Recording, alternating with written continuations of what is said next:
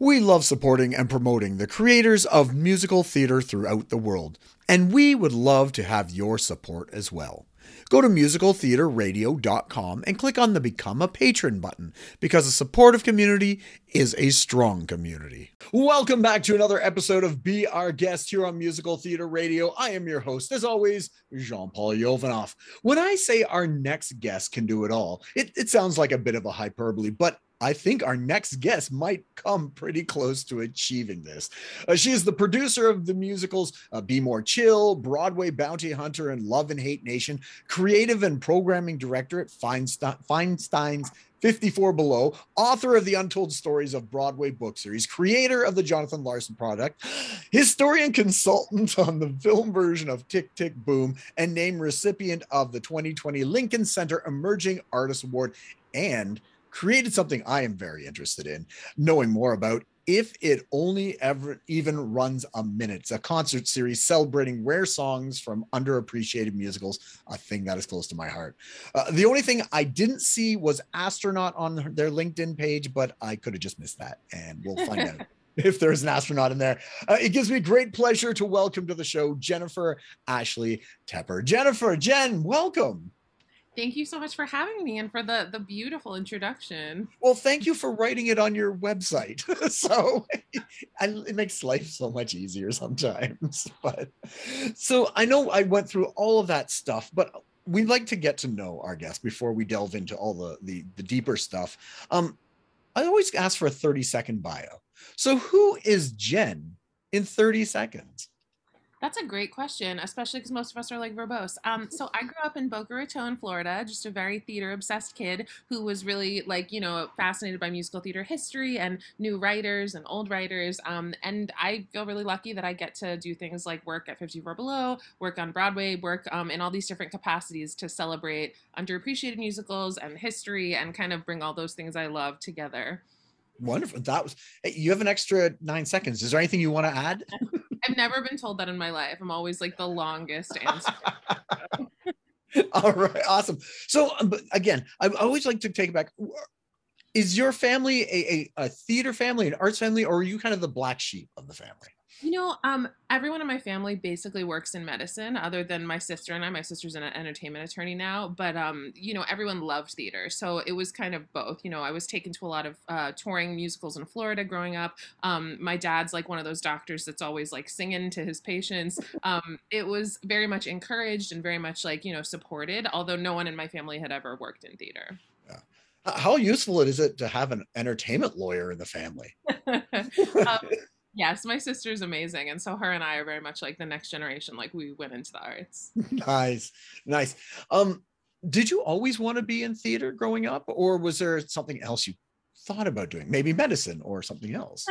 Never thought about that. Wouldn't be good at it. But um, yeah, you know, I went to theater camp locally when I was nine years old, and from that point on, it was just like theater, theater, theater. Um, started like asking for eight cast albums every Hanukkah. Was like never not seeing, you know, either wearing a theater shirt or like listening to CD. It was all of that. Um, and I really never thought about doing much else. I only applied to NYU, and I said I would chain myself to my room and just like reapply if I didn't get in forever. So I, I was very much like New York City or bust.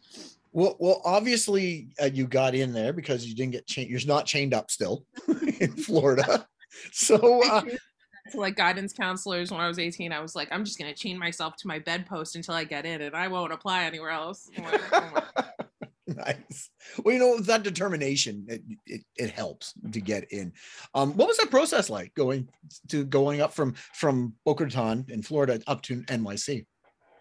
Yeah, so I, as mentioned, like I was really lucky to see a lot of local theater growing up, but I really only got to visit New York three times before I moved there, which is a crazy thing when you think about it for an 18 year old. I was always so jealous of people who grew up, you know, in Jersey and on Long Island, um, who really like knew the city better than I did. But I had three very like magical um, trips to New York when I was a teenager, and then you know they plant you in an NYU dorm. They're like, here's your class schedule, and the city really is your campus. Like it yeah. sounds like a cliche but i do feel like i learned just as much from you know i would get like free tickets whatever free tickets nyu was offering i would get and then i would take notes on multiple performances of shows like as i was taking advantage of the free tickets. Like i did um so many internships. I volunteered at so many theater related functions. I kind of just did whatever i could do to like learn and get in there in the professional theater community while i was at nyu um, i did my own shows on campus. It was very much like um, I, I didn't go to gallatin which is the one where you create your own major. I went to Tisch, but I feel like I did create my own major, um, you know, in the, through the back door way of doing it.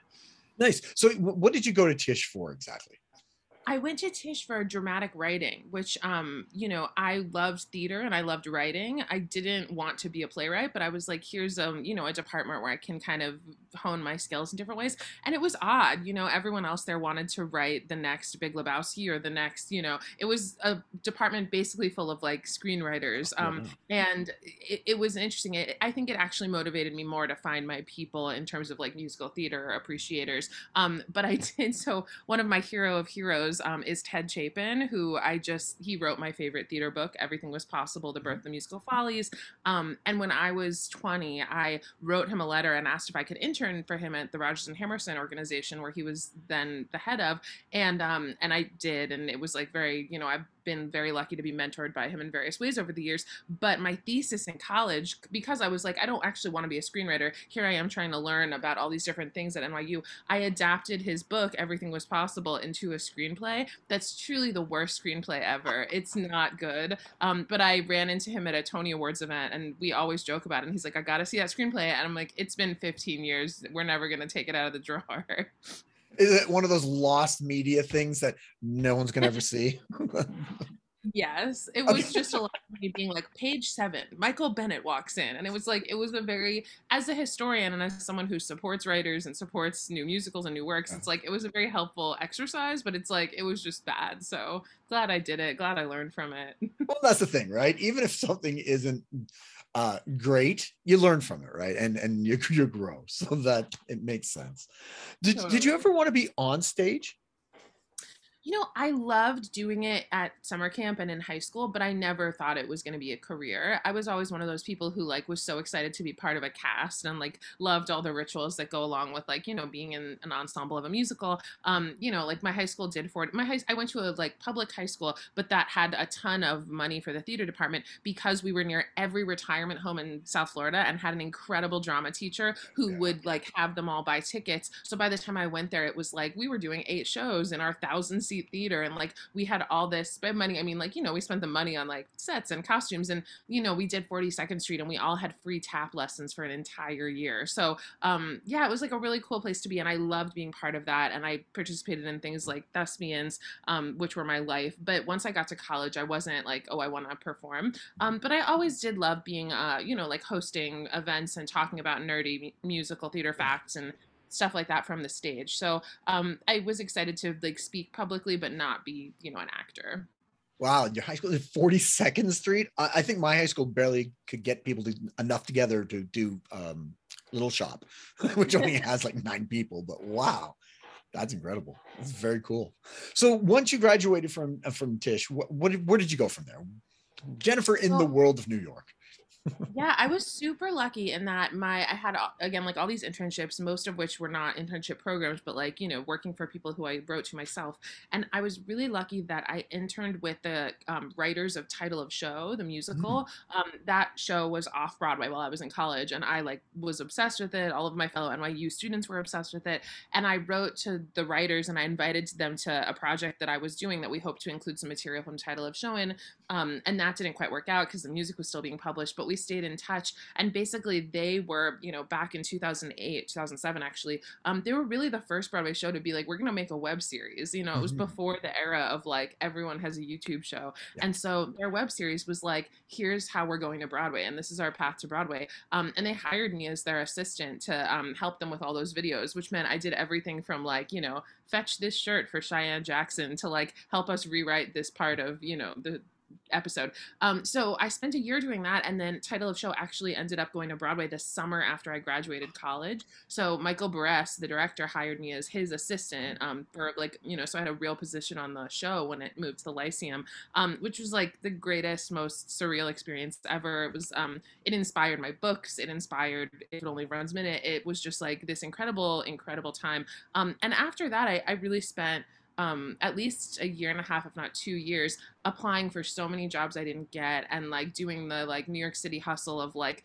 babysitting and tutoring and PAing a workshop for one week and assisting this person for a week and then going back to babysitting. It was a lot of um, New York City, you know, post NYU grad hustle um, before I had my first like full time theater job, which was working for Ken Davenport. Nice. And, what did you do with Ken and in, in New York? Yeah, so I worked for Ken for three years in his office, um, and I was the director of marketing and promotions. Um, and it was so great to work for a producer. Like all I ever wanted was to work for a Broadway producer at that mm-hmm. point because I thought that would be such a great next step for me. Um, and we did uh, most the, the, the thing we did that was like the most memorable and took up the most time was we did the Broadway revival of Godspell. Um, so you know it ran at Circle in the Square, and we um, I got to be involved with everything. That office and Ken is amazing because he does everything in house um, especially I can speak to what he did then, but um, everything from like marketing to, um, you know, general management to artistic development to casting it was like you know so many things were happening in that office and godspell was really like his baby. So um i learned about every element of like that production as we put it together and it was really like that was very cool too. Um so i was there for three years before i started working at 54 below. Nice. Well, then let's talk about 54 Below because, uh, you know, as as someone in the theater scene who lives in Toronto, you hear about it, but you don't until you go to it or you talk to people who've been, you just hear about it. So tell us a little bit about um, 54 Below, uh, what it is, and then how you got involved with it. Sure. Um, so 54 Below uh, is Broadway's Supper Club. That's our little subtitle. Um, and this year's our 10th anniversary year. So we've been open for 10 years um, on 54th Street, right underneath good old Studio 54. Mm. Um, and basically, I've been there for about nine years. So I'll tell you what it is and how I came on board. Um, the owners of 54 Below are Broadway producers who they became really excited about the idea of like an old fashioned supper club that brought like new Broadway talent, older Broadway talent, um, had really nice fine dining. It wasn't like, oh, you're going to see your friend do a concert or cabaret and you're eating pretzels. It was like a really wonderful dining experience. Um, and they opened it uh, in 2012, and I came on board in 2013. Their original programming director was a man, Phil Bond, who I knew through. Um, doing concerts at the Beechman. Uh, I produced a lot of If It Only Runs Minute shows and shows with Joe Iconis, who I still work with, and um, Phil was the director there and had worked with me. And so when 54 Below was working, looking for a new programming director, he recommended me. And we also had just done um, the Joe Iconis Christmas show, which has about 80 cast members, is like this crazy, um, insane show with, uh, you know, dozens of Christmas characters and snow and just like things flying at your face. Um, we had just, pro- I had just produced it at 54 Below the first year that it was open. Um, so they knew who I was and they were like, oh yeah, bring in that girl who produced that crazy show. If that's who you're recommending, great. Um, so that was how I, I became involved. And what was really insane was that um, it was 2013, which was the year that I wrote my first book, The Untold Stories of Broadway. And so I always just call it like it was three months where I don't think I ever slept because I was still at my old job. I was yeah. starting to run 54 Below and I was working on a book for the first time, which had like a very clear due date and also involved like interviews and it was such a crazy time but um yeah so i've been at 54 below since 2013 um it's really crazy that it's our 10th anniversary year um and we just were very lucky to be awarded the special tony honor this year.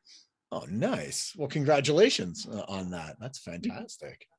So so how, how does it work? Um, because again I, i'm trying to picture it but until i get down there and actually experience it. So you say it, it's a supper club so you, is is yeah please describe. I'm, i can't even figure out how it works. Yeah so um we do right now we do two shows a night pre-pandemic it was three but we'll forget about that for now. Yeah. But so we do two shows every night um, at 7 and 9.30, which are almost always two totally different shows, um, meaning that we do 14 shows a week, meaning that we do, you know, 700 plus shows a year. Um, and, you know, basically our schedule is shaped around our headliners who play the week. Um, so, for example, you know, like next week, it'll be Brian Stokes Mitchell at 7 p.m. all week. And at 9.30, you know, it's exciting stuff like new writers, new musicals, um, performers who are, um, you know, just getting started or, you know different kinds of creative mm-hmm. combinations of um basically at 7 p.m we have our like higher ticket price demographic and at 9:30 we can charge a little less and bring in a little younger audiences or a different demographic. Yeah. So usually it's that mm-hmm. um but there's so many variations you know we do we've done like hundreds of obscure musicals in concert we do nights that are like 54 sings Britney Spears or 54 sings Irving Berlin like everything in between um there's so much that like I, I made a bunch of lists of like our different categories of shows with what shows were in that category for our 10th anniversary. And there were so many that fit no category. You know, it's like you look at the 54 Below calendar, you're like, oh, there's an 18 piece big band. And, um, you know, there's a show where they're recreating Murder She Wrote. And, you know, there's a show where it's, you know, Audra McDonald and Will Swenson. It's really like just so many different things, but all centered around the Broadway community. So um, it's almost always Broadway artists or Broadway centric in some way, um, with you know fun variations every so often. That'd be so exciting to see. Just yeah, like the variation of so much different stuff you could go in and see on the same day. You know, like you said, uh, Brian Stokes, Mitchell, and then this rare, you know, maybe Scandinavian musical that they're in New York trying to workshop or something. It's just it's it's very cool that way. Uh, I'd love to know some of the the the seven o'clock people. We'll just call them the headliners, and then maybe some of the people that you know you saw for the first time at the 9:30 slot, and you've watched grow and, and make it. Sure. Um, you know, there have been so many. Uh, what's crazy is like there are so many collaborations. People who are like, "Oh, I'm working with this musical director for the first time," you know, at 54 Below, and then I like see a couple years later that's their musical director for their show that's coming to Broadway. You know, it's there's so many first collaborations. Um, you know, there's everyone from like Ariana DeBose was doing shows in the basement when she was not like you know barely on Broadway. Yeah. Ben Platt did his own show at 54. Like, uh, you know, tickets were forty dollars years. He was just getting started out. Um, Bonnie Milligan's a big one who, like, you know, her star is on the rise and she has done a million things for years at 54 Below.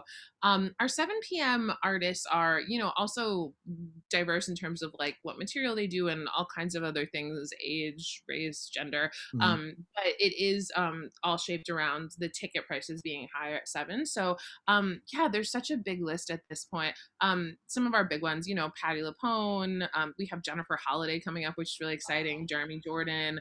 Um, there's there's honestly just so many. Um, in this next like couple months, in addition to Stokes, um, let me see who do we have coming up. Um, Emily Skinner, who's someone like I've loved forever, Lucy Arnaz. We have um, uh, Kate Baldwin and Aaron Lazar just did a very acclaimed production of Bridges of Madison County out of mm-hmm. town, and they're doing a duo show. So oh. sometimes we get to kind of like reunite people to do something they might not have gotten to see in New York. Um, so yeah, it's it's a different headliner every week, and we are always like bringing new headliners into the fold. What's the what's the size of the house? Like, what's the capacity? Um, it's about 140. That's nice and intimate. like, Wow. Yeah, it's definitely it's you know like you're watching Jason Robert Brown and you're literally two feet away from him. You're not even six feet away. You're like right on top of the piano. wow, that's incredible. Um, yeah, I think anybody who's in New York and, and is in love with musical theater and wants to discover or just you know get in depth, definitely check that out. Um, I'd love to know more about your producing because you said you were with you were with Ken and you learned about producing. How did you get on to Be More Chill and, and, and those other shows? Yeah, so I um you know when I was just a like NYU student slash young 20 something starting out I was so in love with Joe Iconis's work. I discovered it um like on a demo tape in a back office at the York Theater when I interned there when I was 19 years old and was like who is this guy who's writing these songs? Like I have to go to see one of his concerts or or find out who he is. And um i was so into like his work and was just like honestly a fan. Like i have like a fangirl picture with him from before we ever really met. Um and then one of our producers on title of show was actually producing a show of joe iconis's and i was like can I be a gopher? Can I get coffee? Like, can I just, you know, do the thing? And so I got to assist on Things to Ruin, which is a show of Joe's that now has a cast recording and is licensed, but it was being done at second stage and i really got to know him and his whole like family of artists um, and from that point on you know have worked with him in so many capacities like whether it's producing a broadway show or you know dramaturging a show out of town or you know producing his shows at 54 below um, we kind of we spent years just trying you know to get anywhere together you know it's like um, we did a number of like off broadway shows out of town tryouts um, be more chill was a very unique situation where mm-hmm. um, you know the show was at two river in New Jersey, um, the wonderful River Theater, and um, it sadly got a not great review in the New York Times, and so no one was interested in moving it anywhere, basically. Um, and I've been in that situation multiple times with Joe, um, and know from having you know friendships with many new writers, it's pretty standard where um, you know the show everyone was really proud of it, felt really good about it. The New York Times review comes out, and everyone literally canceled their tickets. Like the next morning, it was like every producer who was even getting on a train wow. to New Jersey because you can't sell tickets without that New York Times review if you're a new musical like that, and unless you can get a nonprofit on board or a commercial producer. So it really was dead in, in the water. And there were these really wonderful donors at Two River Theater, Bob and Joan Rechnitz, who mm-hmm. spent a hundred thousand dollars to say we're gonna record this, you know, cast album, um, regardless of what happens with the show. We're giving all the money so that this show can be remembered, and wow. hopefully it'll get licensed someday. And whatever happens, like we're letting it get recorded. And that recording, you know sat around for like a year or two before like people started discovering it and it got wrapped up in what's now you know kind of known as like the the algorithm really uh people loved it and so the internet told more people to listen to it. It was you know all the classic Spotify and Apple Music and all of that.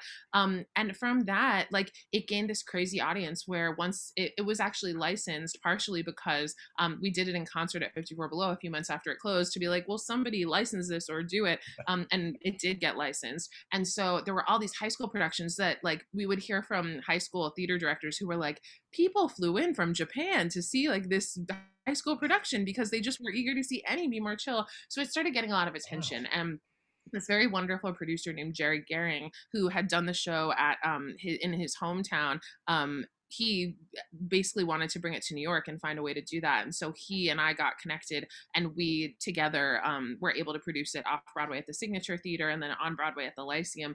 And you know, like we sold out every single performance at the Signature Theater um, before we even started performances. Like it was such a wild ride because it had gained that audience. Um, so you know, it was really exciting to have the opportunity to take all of these connections I'd made for ten years with Joe, whether it was um, you know a connection I'd made with a potential investor that like when we were able to finally bring a show in like you know i could reach out to or whether it was you know someone we could hire in the music department who'd been doing all of the Joe Iconis concerts for years and now got a broadway credit um, it was so wonderful to kind of bring all of that together um, but it was a very you know unique circumstance and i don't nothing like that will happen exactly that way ever again um, and yeah it was it was a wonderful experience but it was also um, certainly you know we still did not get a great new york times review and like ended up not being able to have um, a long run because of it. And it, mm-hmm. so it just, you know, it was such a unique of its own time moment. and and that's just one more proof that reviews are just how do you like I read them and then just take them with a grain of salt because uh, an opinion like I and then I don't know how you feel about reviews obviously on this one you're not happy with it but um but yeah, it's just, I mean, it's one person's opinion. And yeah. certainly there have been like reviewers that I've appreciated because they've showed me what a show was when I wasn't there. I love reading reviews sometimes from, yeah. you know, past decades or whatever. Um, but yeah, it's really one person's opinion. Um, but the whole, you know, basically like system of reviews is predicated on us all listening to them um, and people do you know and even if only half of the audience does you still can't survive with only half you know it's like yeah. it's just such a um, tricky thing so it's really we're so dependent on just a few people's opinions i know I, I hate when people ask me well, what did you think of the show well it doesn't matter what i think honestly just go see it and and make yeah. a decision for yourself just support the arts and, and go see the show and then, totally so awesome. Um, well, congratulations on Be More Chill. It, it kind of took off just a little bit. So that's and and it's always great to have backers like the that couple you mentioned to support the cast recording. It, it's it's so important to have uh, benefactors and, and helpers and Totally. create And it was really special that, you know, like there were so many people that loved Joe's work or loved the work of other folks that put the show together and um, spent years hoping that it would go to New York or go to Broadway, not just be more chill, but any number of his shows. And so, so many of our backers were people like the Rechnitzes who had like a, you know, who knew people involved and who were like very much like emotionally invested in the show. Nice.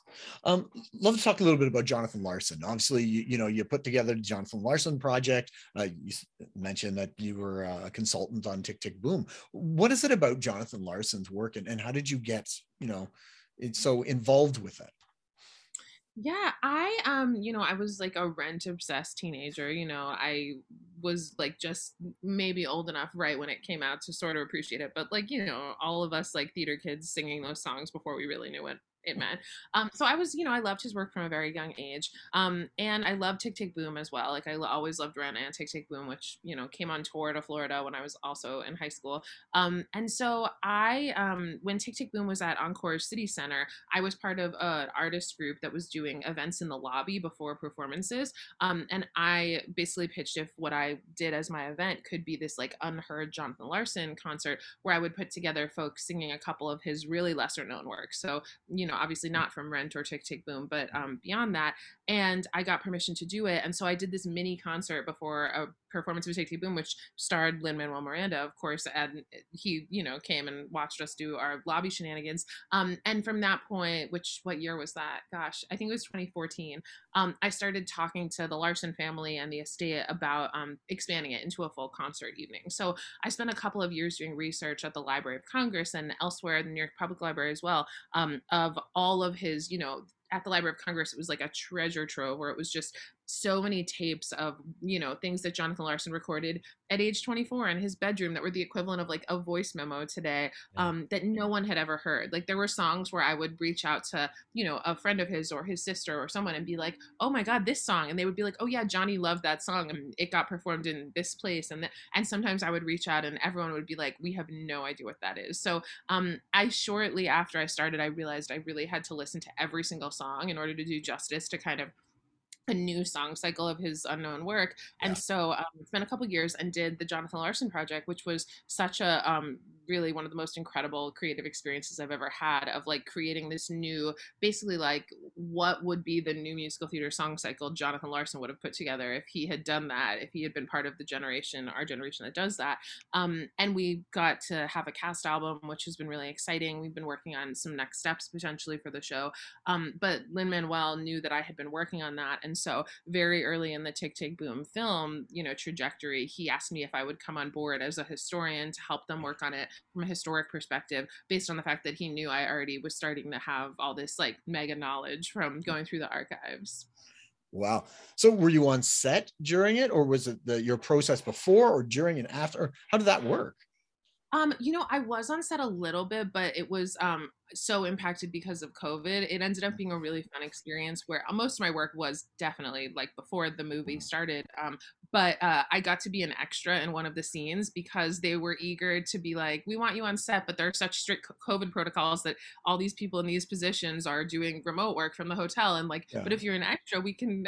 so I, very fun, um, very fun. But um, but yeah, I spent a number of years with um, Julie O, who's one of the movie's producers, with Lin, with Steven Levenson, who wrote the screenplay. Um, you know, kind of talking to them about all kinds of real life events that impacted the the show and the story. Um, you know, the show was written by Jonathan to be a one man musical, and after his death, it was expanded into a three person musical. Mm. And then the movie has you know hundreds of characters, so it really expanded the story. And you know, certain things that happened in real life that are referred to in one line in Jonathan's original Tick Tick Boom script might get a whole scene. Um, Mm. So it was, you know, like, hey, what would this person's office have looked like? And hey, Jonathan mentions this person. What was his history with that person? And, you know, filling in a lot of the real life details and also sharing material. So um, I had sessions with each of the actors to say, you know, like, oh, like Andrew Garfield, like here's a song that Jonathan wrote right around the time that is the part of the show you're acting here or part of the movie i guess. Um so such a theater girl not used to even it being a movie. Um but i got to meet with um the actors as well and give them kind of like supplementary dramaturgical material about their characters. Um yeah it was a lot of like just kind of being the resident theater history nerd. Um i it's sort of similar to dramaturgy but it was never hey something should happen in this scene because this happened in that scene. It wasn't the parts of dramaturgy that help tell the story in like a structural way. It was more um, kind of filling in like historic um, kind of content as we went through the process.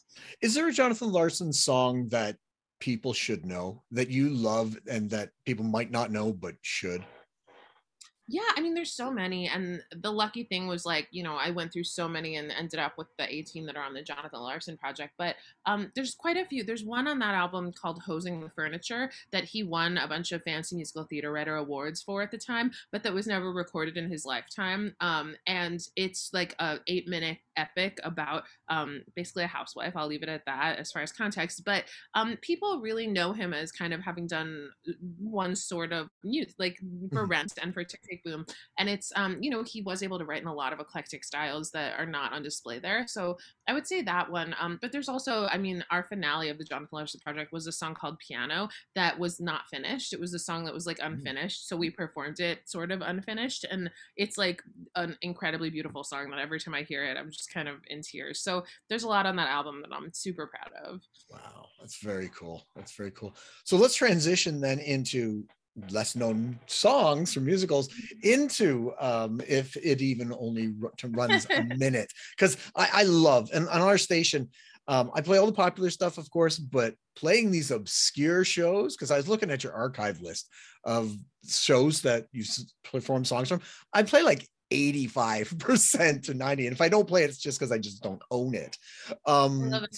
You're doing the good work. Thank uh, you for doing oh no oh i love some of this like one of i forget one of the the sessions the concerts had um xanadont and um zombie prom in it and a few others. I love those two. That's just like some of my favorite shows those two. So i'd love to know how you came up with the concept and um you know what it was like and what it is yeah, so I should say um, the title is actually a lyric from Merrily We Roll Along, which is my favorite musical of all time. Um, which I always think it's funny because, like, you know, there's a revival of Merrily coming back to New York, and every time there's any like significant production of Merrily, I get at least a couple people constantly being like, "Oh, we didn't know that's what all those words were," because there's a part of um, it's a hit where they go, "If it only even runs a minute, at least it's a wedge, it's the theater, and we're really in it, not just the edge." So that's where the, yeah. the long title comes from.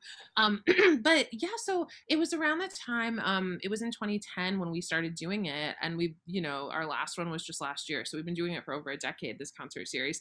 Um and my cohort kevin michael murphy and i uh were both you know trying to find our place in the musical theater world and i would post these like huge facebook albums of like obscure photos that i would call from like online archives in the new york public library and just be like doesn't don't everyone on my friends list want to look at like this picture of marilyn an american fable backstage? You know it would just be um basically like internet nerdery. And we um, had lunch one day and we're like, how do we turn this into a concert series? And what it turned into was, um, you know, including the photos, which was really important to us, and having uh, backstage images being backstage production photos, you know, behind the scenes, whatever, being part of the show.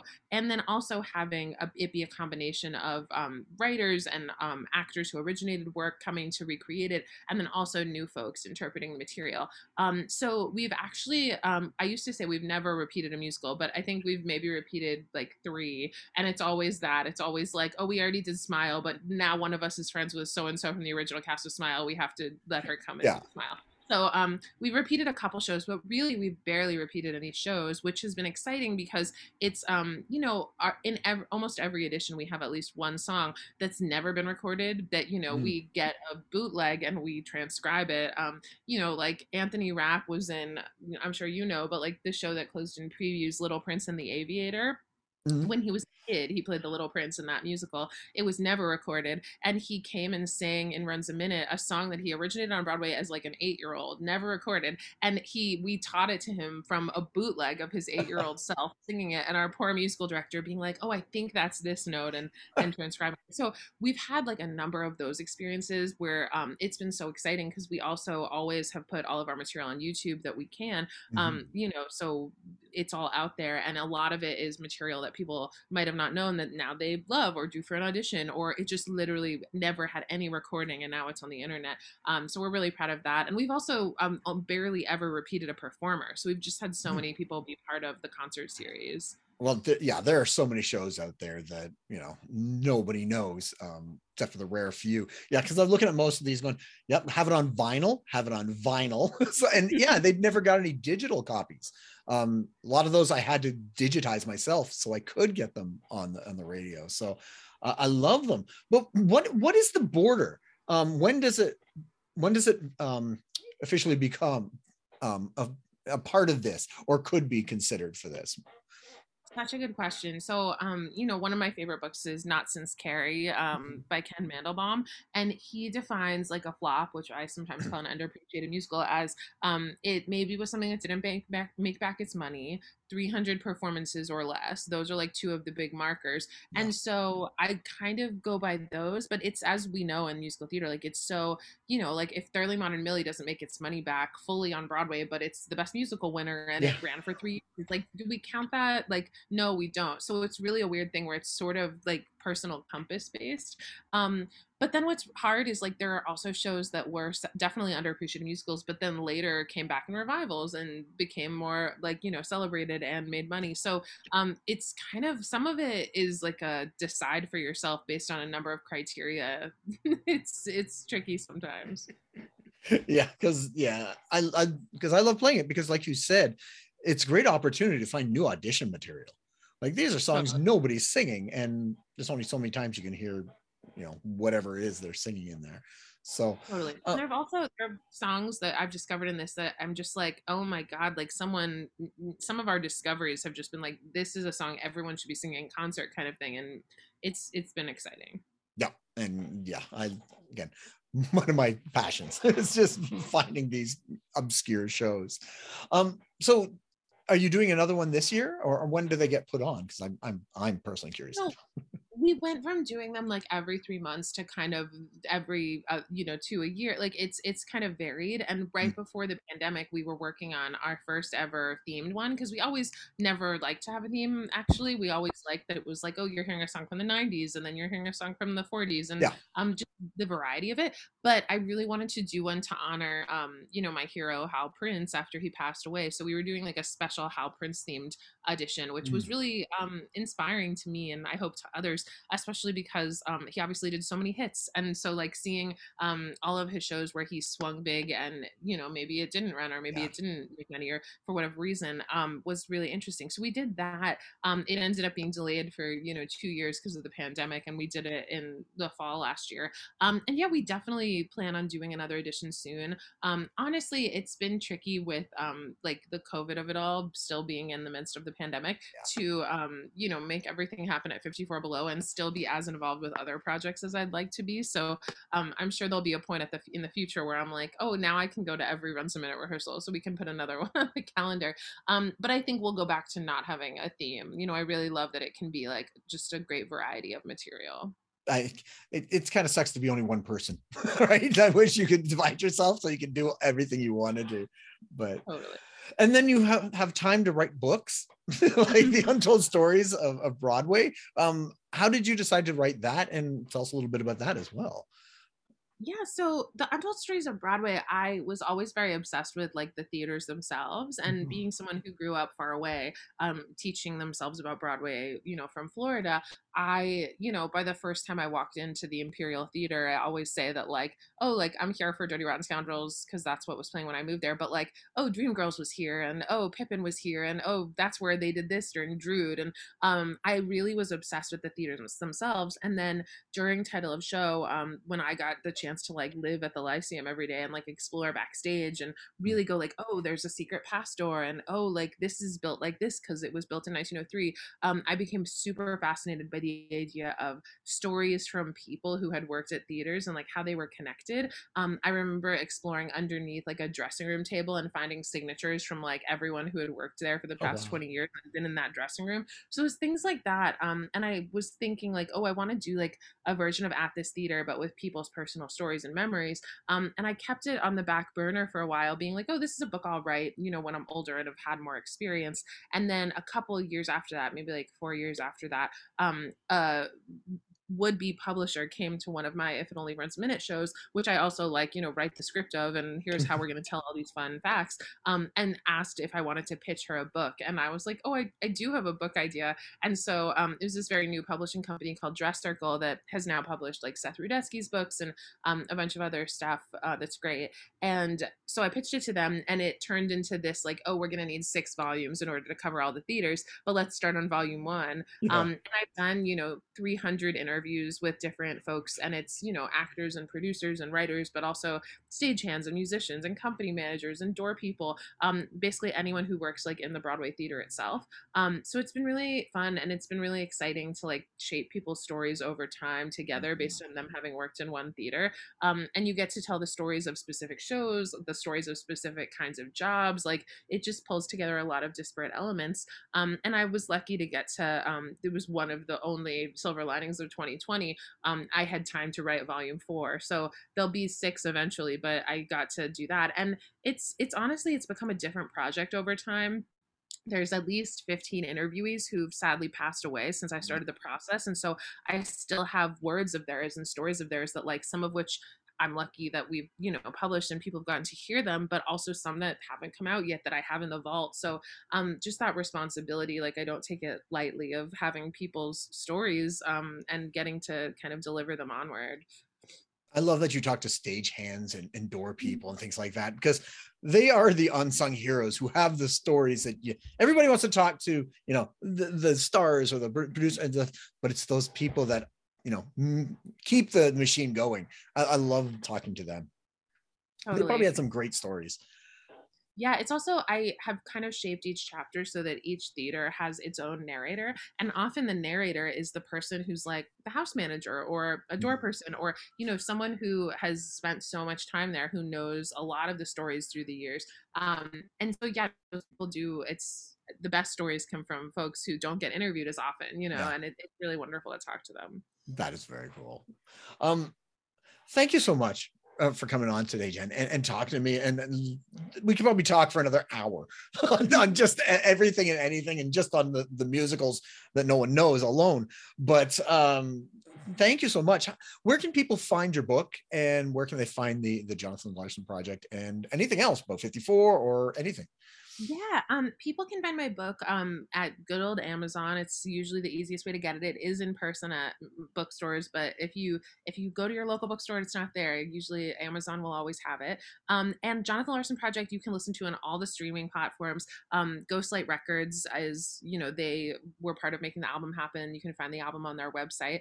Um, and 54 Below, I also have to say, over the course of the pandemic, we've finally been able to start a streaming program. So whether you're in New York or not, you know, if you go to 54below.com, we always have, um, we've been able to stream at least, you know, a fourth of our shows, which is still just a huge number. Um, so check that out if you're in New York or outside New York Mhm. um, and see what artists we have coming up. That's awesome. Well, congratulations on everything uh, that you've accomplished and everything you're about to, and and I look forward to see where everything goes um, with Yeah, what you you've done. Thank you for such a lovely chat with someone who also knows all the obscure musicals that I know. No problem. But before we go, before we end this, I always ask three questions of my guests just to get to know them even a little bit better. Um, there's no right or wrong answers, though people are judgy. Um, not me, but the listeners. Um, so, question number one softball. Uh, what creator or team within musical theater has had a great influence on you? No, it could be a composer, lyricist, director, producer, actor, even stage manager. It could be somebody famous or not famous, like a teacher. Is there somebody who's had a a big influence on you? Yeah, I call her my Mary, my musical theater fairy godmother, but Marianna Allen, who um, has been a mentor and friend to me for many years, um, she was in the original cast of Merrily and Smile. Um, she's a teacher, and she's someone who um, I don't think she's ever missed a single "If It Only Runs a Minute" edition. Um, she's just one of those great people that passes on stories and knowledge to the next generation, who has really influenced my life. Great answer. Great answer. One qu- one point. Congratulations on that. All right. Question number two. Now, you know my love of obscure musicals. You have the same thing. You said your favorite is Merrily, right? What other what is another underappreciated musical that people should know? You know one i think about all the time but it's tricky to tell people to know it because it's so hard to find it um, but there's a show called how do you do i love you which maltby and shire wrote when they were just getting started out they're just getting started mm-hmm. um, some of the songs are in their later you know song cycle starting here starting now but how do you do i love you starred phyllis newman um, it gave uh, jonathan tunick his start as an orchestrator and it's the show that i discovered because i adore maltby and shire and their work um, and was like wait this is like the lost musical it's about computer dating but it was written in the 60s. Oh, um, wow. yeah and so we we did a song from it in runs a minute um that i you can see that part of it on youtube listeners if you want to check that one out. And all of the material from it i'm just like this is so funny. It's like how to succeed style but about dating. It's like maltby and shire tunes. Um and they're kind of like yeah yeah we wrote it when we were young and we like it but it was a pathway elsewhere. It's not that great. And i'm like no this is the great lost musical so i always do talk about that one. Um try to see if you can find it kids Is is there a recording of it, or is it just sheet music? No, or even um, I mean, sir, there's there's you know non-commercial recordings if you can find them, but no, it was sadly never recorded. Mm-hmm. Um, I'm trying to think. You know, just across the river, which ended up in starting here, starting now, is from it. Um, One Step, which is in that is from. So you can hear some of the songs in starting here, starting mm-hmm. now. But really, it's one of those shows that I keep waiting for it to get rediscovered. As an offshoot, have you ever thought about putting together cast recordings of these shows that uh, you know nobody knows or don't have one yet? I definitely have, and it's been like one of my favorite things to do at 54 Below is when we get to do like you know we did. Um, I produced a Rachel Lily Rosenbloom and Don't You Ever Forget It, which was another musical that closed in previews. And we did the first time it was ever performed since its final preview in the 70s was on stage at 54 wow. Below. We put together, you know, this whole reinvention of it. Um, it's been a challenge because, you know, the cast recordings are so hard to make and even live recordings are so hard to make financially. So yeah. before the pandemic, we were working on um, a couple of potential projects like that and we just have not been able to make them happen but my dream is at some point at 54 below to record shows like how do you do i love you and rachel lee rosenbloom um, in any way that they got recorded though i'll be happy. If someone raises that money and figures it out before me i'll be cheering them on. Well, well listeners there you go. We've we've got a challenge for everybody out there. Come on let's get together because i will play it on the station in a heartbeat obviously. Any any cast recordings you can put together. So let's see what we can do um, with this. Another, I'm going to give you an extra point for that. So one and a half points for question number two. All right, question number three. Um, this is the one that people find controversial. Food in the theater or cell phones in the theater, which is worse? Food in the theater, cell phones in theater. Do you know what's so weird? I'm one of those strange people that I'm way more affected by like people being rude sound wise than I am visually. Okay. Like I would much rather have someone silently sending a text than loudly talking to their friend. Obviously you don't want either of those things. Sure. But like for some reason I'm like I can't hear that lyric or like I missed that line bothers me way more than like a light. Um again, I'm not condoning either of them. in that way, I think it depends on how you're using your cell phone. I'm gonna get zero points for this answer because I'm cheating. But yeah, like honestly, if you're a person who like flips your phone over to look at the time quickly and it's annoying and you shouldn't do that in the theater. I'm way less annoyed than if you're loudly eating a bag of chips. So like it's just a toss up based on the behavior. You know what? I would have accepted both are terrible. So you know what? A point anyways. So congratulations. Three and a half out of three points uh better than most. So congratulations on that. Jen thank you again so much for coming on to talk to me and um and introducing yourself to the, the world who might not know you. I know I know lots of people uh, have talked about you and know you in New York because um, I've heard about them talking about you in all positive ways. That's why I brought you on. Um, but now the rest of the world can get to know you and, and everything you've Thank done. Thank you. Thank you so much for for the lovely interview and and such great like insights about all of it. Awesome. All right. We were just speaking with uh, Jennifer Ashley Tepper here on Be Our Guest on Musical Theater Radio. Tune in next week as we'll be speaking with another guest or guests about their life, love, and passion that is musical theater. I'm your host, as always, Jean Paul Yovanov. And until next time, I'll see you when I see you.